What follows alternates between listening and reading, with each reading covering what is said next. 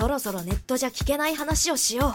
う湘南プレボプレゼンツアナザフロンティアキングダムラジオこんにちは、りんたろうです。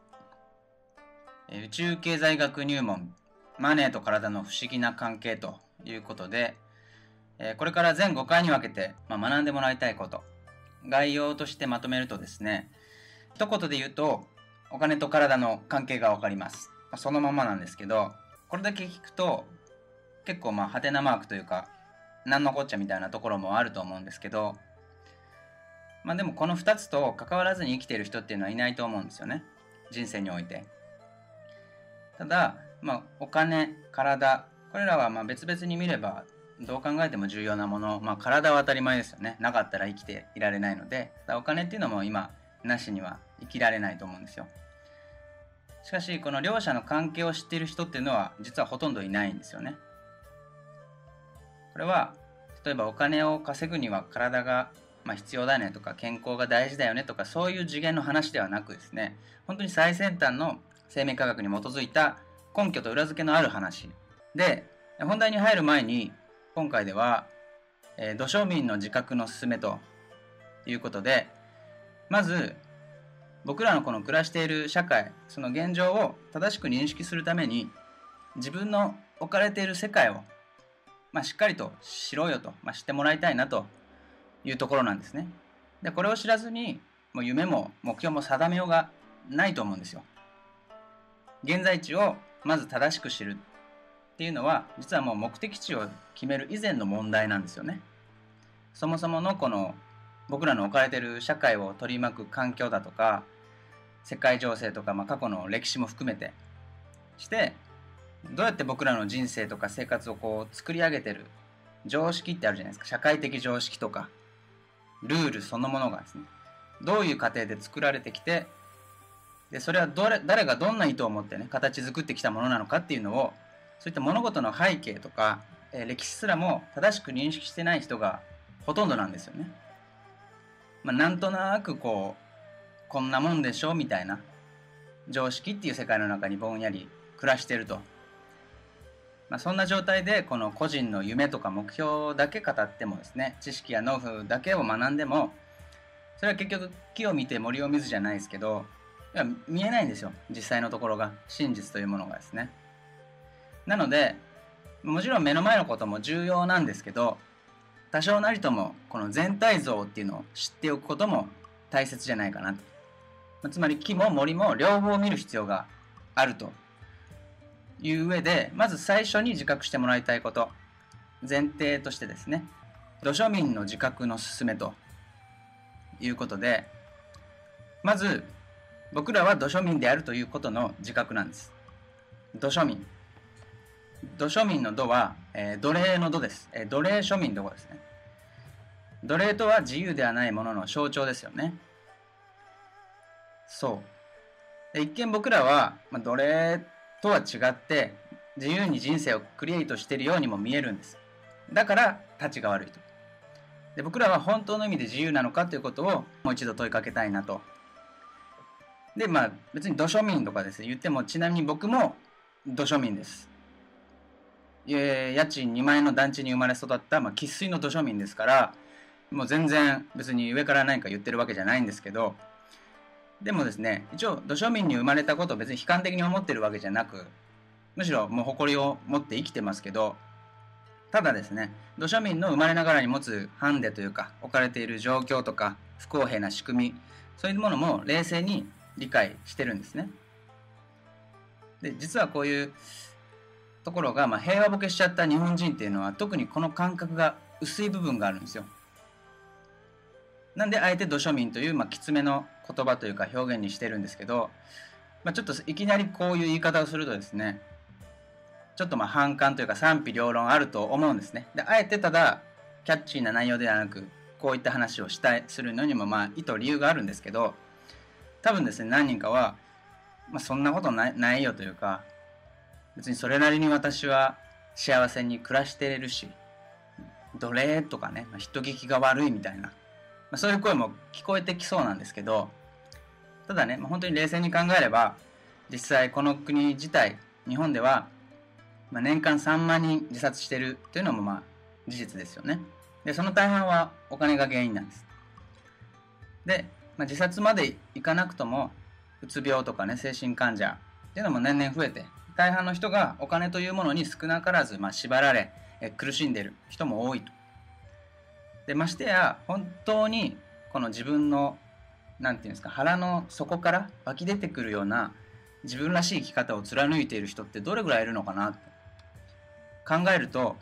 やっぱり貧乏な人、まあ、中流層も含めてですねもちろんなんですけど実はある程度資産を築いたそこそこの資産家すらもですね実際のところはまだまだ足りないと思っていてお金を増やし続けることにとらわれていたりするんですね。それによって貴重な人生の時間を消費してると。もう何億あっても結局足りないんですよ。でこれって、まあ、鎖にはつながれてないですけど奴隷と、まあ、紙一重な部分もあるんじゃないの？ってとこなんですね。なので、まあ、僕も含めて世間の、まあ、一般的な中流層から小金持ちとか、まあ、その成金野郎とかねそういうのも含めてあえて土庶民という言葉で定義することにします。でもう分かりやすいシンプルな判断方法として生まれた瞬間生まれた瞬間に自宅にプライベートジェットがなかった方あった人いますかね？プライベートジェットが家に置いてあった方。っていうのは土庶民じゃないです。なかった人は土庶民です。っていうとまあほとんどだと思うんですよね。普通はないですよプライベートジェット。でもある人もいるんですよ。生まれた時から。そう。でもしある人はちょっとこの動画聞かなくてもいいかもしれないです。そうそう。でまあでも収入とかね資産だけで定義してるわけじゃ本当はないんですけどね。で本来はあの本質的に言えば土庶民っていうのは一定のラインで思考停止した人たちのことを言うんですね。要は自分で多角的に情報を解析することをしない、まあ、現状を知ろうとか、まあ、もっと良い社会にしようとかねそういう気がまあさらさらない。むしろもう自分のことで頭がいっぱいいっぱいみたいな。そして現状以上やたら望む。そして目の前の小さな幸せというのをやたらと自己肯定したがるというんですかね、えー、そういう人たちを僕は土庶民という言葉で定義してます。そう。別にこの何ですか日々の小さな幸せとかこの日常の些細な喜びを否定してるわけじゃないんですよ。それは勘違いしないでほしいんですけどなんかあの神田川的なね何でもない今日の幸せ的なわかんないですけど、まあ、神田川はちょっと例え違うかもしれないけどそういうのがね悪いっていうんじゃなくてただこの現状維持幸福論という言葉でこれを表してるんですけどそれによって自己完結してしまうのはどうかなと。そう。常にアンテナを張って安易に全てを肯定せずにですね情報を鵜呑みにせず自分で多角的に捉えて判断していく力を持つのと持たないのと。やっぱり変わってくるんですね。何事もなんでバランスが大事なんじゃないかなと。なんでまあ現状維持幸福論現状の幸せそれもあると思うんですよ。ただそれだけになって思考停止してしまうとやっぱり本当に本当に重要なものが見えなくなってくる部分っていうのがあるんじゃないかなと。逆にその現状維持幸福論を解くのであればどれだけ勉強した上で出した結論なのかっていうのもね聞きたいところなんです冷静に今の世の中を見ていったら、まあ、安易に今のままでいいとか簡単に思考停止なんてできないはずなんですね、まあ、なんでまあ、年収、例えば300万でも、例えばね、まあ、さっきプライベートジェットの例えはしましたけど、実際は年収300万でも自分のこの身の丈に合った生活の中でですね、お金というものに必要以上に揺さぶられないで、こう自分らしい生き方をね、ちゃんと貫いて、日々の小さな幸せもかみしめつつですね、なおかつ、社会のこととか世界情勢とか近代史とか、もう良いことも悪いことも全てあらゆることを多角的に情報解析した上で日々人生の選択をしている人っていうのは土庶民ではないと思うんですよ。そう。でも仮に年収が1億でも10億でもこの例えばマネーシステムというものにとらわれてこのプライドをくすぐられて小さな成功に踊らされて一見知識は多いんだけども多角的に物事を見られなくなってる偏ってしまっている成功者っていうのは土庶民ですね土庶民。この、まあ、多角性とかた、ね、そういう言葉を今何度か言いましたけどこれを僕はとても重要視していてキーはそこなんですよ、まあ、何でもかんでも鵜呑みにしないというところです。物事っていうのはこう一面だけ見ても本質がわからないのが事実だからそうじゃないですか。例えば後ろからね見たらめっちゃいい女めっちゃいい女で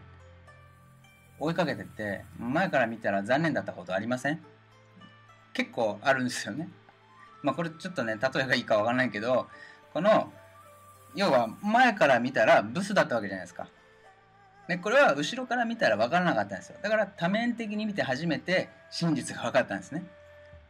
そうこの多面的に捉える力っていうのは真実を導き出す力。これを実はスポイルこう搾取されてる抜き取られてる今のこの世の中経済というものがあるんですけどそのために金融というシステムが機能しているっていうのも知っておいてほしいんですよ。情報を冷静に判断できなくさせるために金融のシステムが、えルール作られ機能していると。簡単にもまとめると銀行の仕組みそのものはもう本当に知れば知るほど茶番でおかしな仕組みだっていうことだけ理解しておいてください。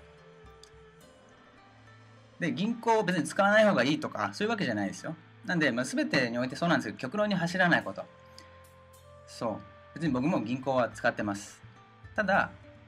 理解せずに利用してるのとこう全てを分かった上で使ってるっていうのは意味合いが違うんですね。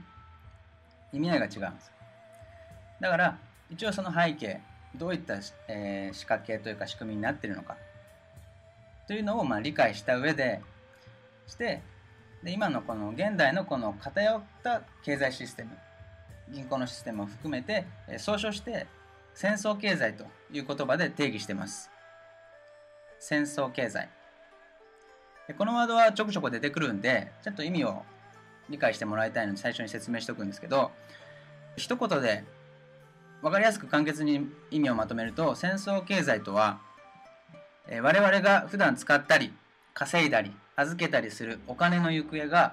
最後はどうあがいても庶民には全く取引が見えない、軍事戦争と金融戦争という世界最強二大既得権益コンテンツに吸い上げられる仕組みになっている経済システムの総称です。総称。要するに今の世界経済、地球経済は戦争ありきで回ってるってことですね。戦争と金融、この2つが中心でがっちり連動してぐるぐる回っている中で僕らは経済活動しているというふうに、えー、認識してください。そしてこの戦争経済においてはですね、まず次に理解しておいてほしいのが2種類の人種しかいないんですよ。戦争経済において2種類の人種しかいないそれがルールを作る側とルールに従う側これは経済お金というものに関われて生きていく以上は逃れられない絶対のルールなんですね。で土庶民の僕らっていうのは、えー、残念ながらこのあらかじめ決められた経済システムの中で人生をプレイするしかないと。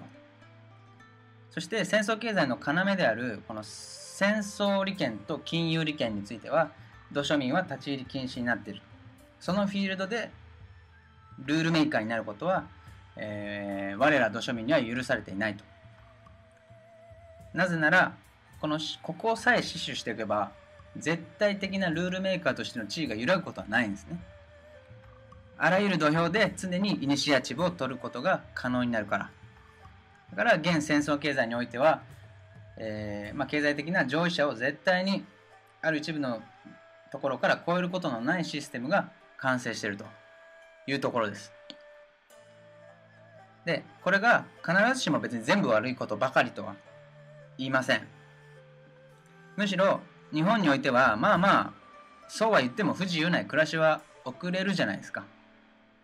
ある程度まではねあの自由に仕事も選べるし別に自由に起業することもできるし、頑張れば頑張っただけのこのお金を稼ぐこともできると。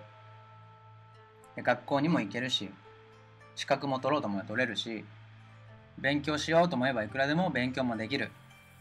だからルールメーカーにはなれないけどプレイヤーとしては例えば資産数億円ぐらいなら土庶民の僕らでも全然狙えるシステムにはなってるんですね。日本だったら。でこれはインターネットの普及によっても庶民が低資本でもビジネスに参入することも、ね、以前よりもハードルが下がってるしアイデアを武器にしてこう経済的に成功するチャンスっていうのはさらに広がってると思うんですよ。でこういうチャンスがある時点で日本は、まあ、世界的に見ればすごい恵まれた国だなと思うんですけどただですね経済的成功においてたどり着けるアッパーっていうのは土庶民がたどり着けるアッパーですね。っていうのは決まってるんですよ。そして今の経済システムの中でこのピラミッドをですね経済というピラミッドをどこまで登っても基本的に先ほど言ったようにルールメーカー側にはなれないと。そこの絶対的に渡れない川があるというか要は2種類の人種を、え分けている部分があると。で現状このルールメーカーゾーンというのは基本的に血統によってほぼ独占されてしまっているのが現状です。つまりこの決められたルールの中ではどんなにスタイプレイヤーになってもちょっとまあ気に入らなければいつでもこの大枠のルールそのものを変更できる方々たちもいるんだなということですね。結局作った土俵の上でそういう人たちは土庶民同士をこううまく競わせる競わせるんですね。で生地成功者っていうのがそこで誕生するのでそれを見て見せて憧れさせて、えー、自分たちは高みの見物をすると。そして本当に重要な利権に関しては自分たちの手からこぼれ落ちないようにして、えー、土庶民には触れることを許さないように、えー、仕組みを作っていると。そして小さな利権のおこぼれだけをこうかじらせてかじらせるんですね。で甘い汁を少しずつ少しだけすすらせる。けど決して自分たちとこの同じ立ち位置までは登れない仕組みっていうのを不動にするために作られたのがこの今の金融のシステムですね。要するにこのお金の仕組み自体がとっても不公平なルールを維持するために保つためにあるっていうことを最初にこう前提として理解しておいてください。そう。ただまあかといって別にお金に縛られないで生きようとかねこう田舎で自給自足ライフみたいなそういう、ま、これも極論に走るっていうのは結局経済から逃げたところでまあねそれはある程度の自己満足や幸せは得られるかもしれないですけどあらゆる社会社会問題の、まあ、こう根本的な解決には至らないし今地球が抱えているこの諸問題何一つ解決することはないのは知っておいてください。はい。なので僕はこのお金のルール自体が不公平だからといってお金を稼ぐことを否定したいわけじゃないんですね。むしろこの一人一人がこうそれぞれのスタイルでこう才能を生かして堂々と市場に対して価値提供をしながら大いに稼ぐべきだと思ってるんですよ。そう。ただね、そのその前に今の経済そのものっていうのを動かしているこの大枠のルール、これが作られた意図だったり背景というのも最低限知っておいてほしいなと。だからあえてこういう話をしてると、ね、いうところです。そして、一人一人がもう一度少しだけでも考えてほしいなと。このルールが本当にこうベストなのか。当たり前のこう常識ってやつも、たまにはちょっとだけ疑ってみるのもありなんじゃないのっていうとこですね。当たり前って、ね、結構怖い言葉、思考停止の言葉だと思うんですよ。思考停止。洗脳っていうのは、こう、そもそも断定から入るんですね。最初に、この三段論法、三段論法ってあるじゃないですか。えー、例えば、1番、鳥は空を飛ぶ。鳥は空を飛ぶ。2番、えー、白鳥は鳥である。3番、よって白鳥は空を飛ぶ。まあ、この3段階の文章に別に特に、えー、変なとこはないと思うんですけどこれを常識セットとして植え付けられていくと向こうから例えばペンギンがペタペタペタって歩いてきた時にペンギンは鳥じゃないって思っちゃうんです。そう。でもこれって一番最初の1段目大前提がそもそも疑えるか疑えないかっていうところで真実にたどり着けるかつけないかっていうのが決まってくるんですね。1番鳥は空を飛ぶって本当なのっていうところなんですよ。本当にそうなの？飛ばない鳥はいるんじゃないの？そう。これが要は洗脳の、えー、まあ上等手段というか基本形なんですけども断定から狭めていくと。思考を狭めていく。一番最初そもそもの前提条件というものを歪ませて認識させることによってこれを常識という枠で囲っちゃうんですね。その枠の外について思考を巡らせないようにする。だから常識とか当たり前っていうのは結構怖い言葉なんですよ。そもそも疑わなくなるから。そう。そういう意味ではいっぱいあると思いますよ。そういうものね。なんで朝納豆食べるのみたいな。ところも。なんで朝トーストなのとかね。3ストライクでバッターアウトみたいな。なんで3回なんだろうとか。考えたことないですか。5回じゃダメなのかなとかね。そうボールを持って3歩歩いたら何トラベリング？4歩じゃダメなの？みたいな。こうまあスポーツとかはねそれ言い出しちゃったらきりないですけどこの僕らの人生をこう左右してる経済というシステムとかね法律とかそういうこの常識当たり前と化してるルールに関してはしっかりと考えてみる価値はあると思うんですよ。先に生まれた誰かが決めたこのルールっていうのね。それってそもそも本当にっていうとこね。この先もこのまま行くのみたいな。その先に出口はあるのっていうところを僕らは考えないように教育されてる。作られてるからもう一回ちょっと考えてみようと。いうところですね。はい。でもう一度結論を言います。僕らは土庶民です。えー、土庶民と支配階級、えー、土庶民以外の人たちとの差は、持ってる資産とかね、お金の差だけではないです。そこの差はもちろん圧倒的なんですけど、最も重要なのは情報格差です。得られている情報が根本的に違うんです、ね。生まれながらに学んでいることとか、受けられる教育の質そのものがもうびっくりするぐらい違うんです。そう現在のこの地球において最上位に位置してる財閥とか貴族とかのエリートたちがですね、まあ、どんな一体どんな教育をね受けてるか。そういうのもその辺りもまあ後々暴露していきたいとは思いますけど僕たちがねこういいいい国作ろう鎌倉幕府とかねアホみたいに言ってる時にもう彼らはもう地球最先端の知識をもうインテリジェンスを学んでるんですね。まあ、実際いいいい国じゃなかったらしいですからね。1192年、鎌倉幕府ができた。それ、今の教科書だと違うんですよ。違いましたみたいになってるんですね。でそれぐらい、そんなのにね、なんか必死に暗記してたじゃないですか。アホなんですよ。だから僕らだからアホなんですよ。そう。だから、だからこそ、本当の歴史を知って、そう、彼らは知ってるから。しても本当に交渉術とかね人心掌握術とかそういうレベルではなくていかにこううまく立ち回って自分たちの築いてきた地位というものを維持し続けて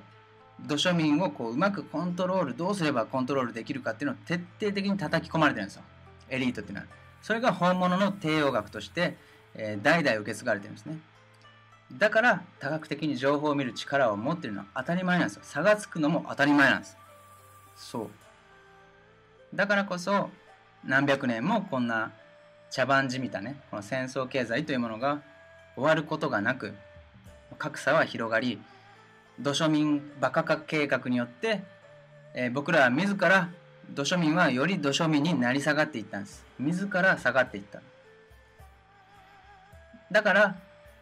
ここで最初に言いたかったのは、えー、まずは情報操作されていることの自覚なんですね。土庶民のもとに流れてきている情報がいかに嘘だらけであるかということを真摯に受け止めて受け止めること。それが一歩目なんですよ。世の中には正しい情報と間違った情報が入り混じってる。当たり前のものなんですけどね。情報源となっているあらゆるメディア、えー、テレビラジオ新聞雑誌という4大メディアももちろんですけど、えー、インターネットってね一見個人が自由に情報発信できているような、えー、インターネット環境に至るまで影響力のあるメディアっていうのは一部の、まあ、人間の利権を守るためにどうしても操作されながら機能してるんですね。そう。だからこのメディアが報じる情報っていうのいい加減さっていうのは、まあ、今更別に、ね、言うことでもないと思うんですけど、ね、実際3.11の、えー、東北大震災とか、まあ、原発の問題の時にもですねそれは僕ら日本人が身をもって感じたと思うんですよ。報じられる情報が平気で2点3点でも誰の話信じていいのみたいな分からずみんな混乱したことは記憶に新しいと思うんですよね。まあ、ある程度こう知識や教養のある方が多いと思いますんで、えー、今更まあこういった今更言われなくてもというところもあるとは思うんですけど、まあ、こうした情報操作については今一度自覚して、えー、強く考えてほしいなと。はい。一回ですね、まあ、土庶民として自覚しようというところです。戦争経済6つの自覚できてない罠、えー、1番、えー、土庶民は自分たちが学校で教えられた歴史や社会システムが全て根底から徹底的に嘘であることをまず自覚しよう。2番、土庶民は教科書に載っていた人体の仕組みや太陽系の姿なども全て根底から徹底的に嘘であることをまず自覚しましょう。はい、3番、土庶民は権威が唱えた科学というものがそもそも情報操作で全て根底から徹底的に嘘であることをまず自覚しよう。4番。土庶民はメディアや世間ネットの常識がいかに全て根底から的外れで徹底的に間違っているかをまず自覚しましょう。5番。そして地球の土庶民全員が足りない教足りない教の信者でありかつミニ教祖であることを徹底的に自覚しよう。足りない教についてはまた少しだけ後でお話しします。6番、さらに管理者のおこぼれとして分け与えられた土庶民の上辺の権利やレジャーにケラケラ満足し浸っていること、それが自らを庶民化させ無力化させられていることを死ぬほど自覚しようこうした情報操作を行うことによって土庶民をうまく飼いならすことができるそう。あらかじめ圧倒的に自分たちに優位なルールを敷いたゲームにもかかわらずえそれずるくねっていうのを言わせない仕組みなんです。これが、えー、エア資本主義。エアリアルじゃないです。このなんとなくふわふわした情報空間の中に縛り上げる。このエア資本主義の罠にはまらないこと。これがですねこの昔の本当の奴隷制度とは違うんです。僕らは生地選択肢を与えられちゃってるんですね。だから、生かさず殺さずなんですよ。そこそこ餌は与えつつ、思考停止させてロボット化させるシステムなんですね。不満がこう出ない絶妙なラインで飼いならすのが目的なんですよ。つまり、昔の奴隷とかっていうのはね、違うのは、いくつかの選択肢を与えて、はい、じゃあこれどれにしますかっていうね、自由を一応は与えてるんですね。つまり、選択的自由は与えてるんです。そう。就職しますか？進学します？どこの学校に行きたいですか？とか、何学科学びます？とか、選べたじゃないですか。就職、どんなお仕事したいですか？結婚します？しません？みたいな。子供を産みますか？とか、どこに住みます？とか、何 DK にします？とか、ね、バストイレは別でいいっすか？みたいな。こう日々小さな選択肢から人生の大きなターニングポイントとなるようなね選択肢まであらゆる選択肢を僕らは選びながら生きてるわけじゃないですか。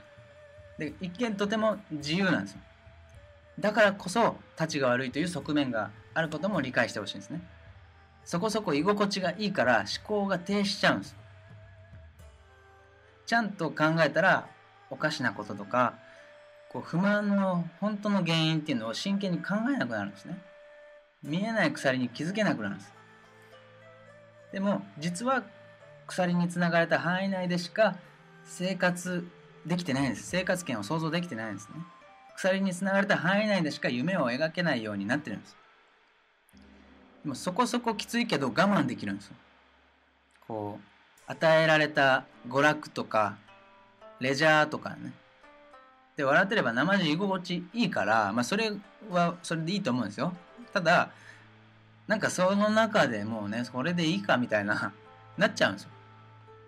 もうほとんどなってるじゃないですか。で本来昔の奴隷制っていうのは一切選択しなかったんですね。選択的自由がなかったんですよ。手首鎖で縛られて繋がれてたからそう。だから奴隷には奴隷という自覚があったんですでも現在のこの経済システムはそこがうまいんですね。この経済という大きなピラミッド構造の中で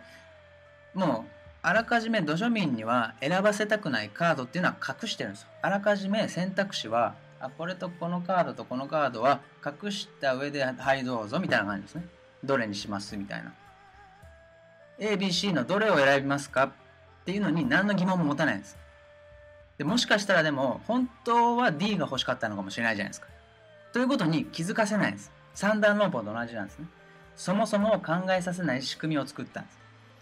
そのためにあらゆる情報操作を行っているっていうことなんですね。で ABC の選択肢が悪いわけじゃないですね。ただもしかしたら D とか E とか F とか G とか新たな選択肢を作り出せるかもしれないっていう創造性を知らない間に奪われてるっていうことを自覚することなんです。すると隠されたパズルのピースがたくさん見えてくるんです。